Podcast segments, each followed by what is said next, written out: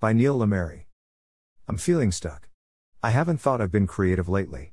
My blog lacks a new post, my writing tablet has no new sheets filled with my penciled writing, my guitar is gathering dust and is out of tune.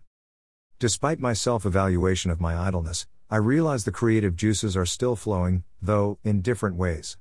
I have been busy in the kitchen, turning apples from my trees into sweet packages of apple pie filling for the coming rainy days.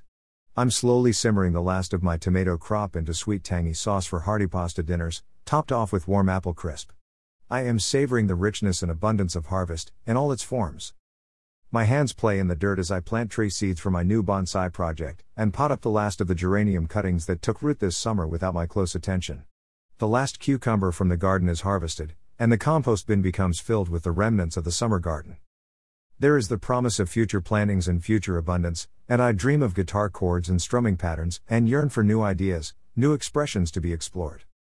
The fall rains have begun, and I sit under the eaves listening to the rain music, as snippets of poems yet to be born are caught in my journal. There can be such richness in moments of silence and just being. Coffee with a friend produces a rich conversation on serious topics, the few moments of silence over our cups offering fertile territory for new writings. We plow familiar ground, allowing the soil of our friendship to become fallow, preparing for a new season of fertility. Like the season, it is a time of both harvest and of composting, turning spent plants and the last of the summer energies into the stuff that will bring forth spring explosions and summer abundance.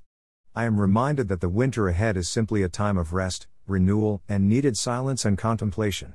Winter has its own noble purpose, its own role to play in the cycle of life.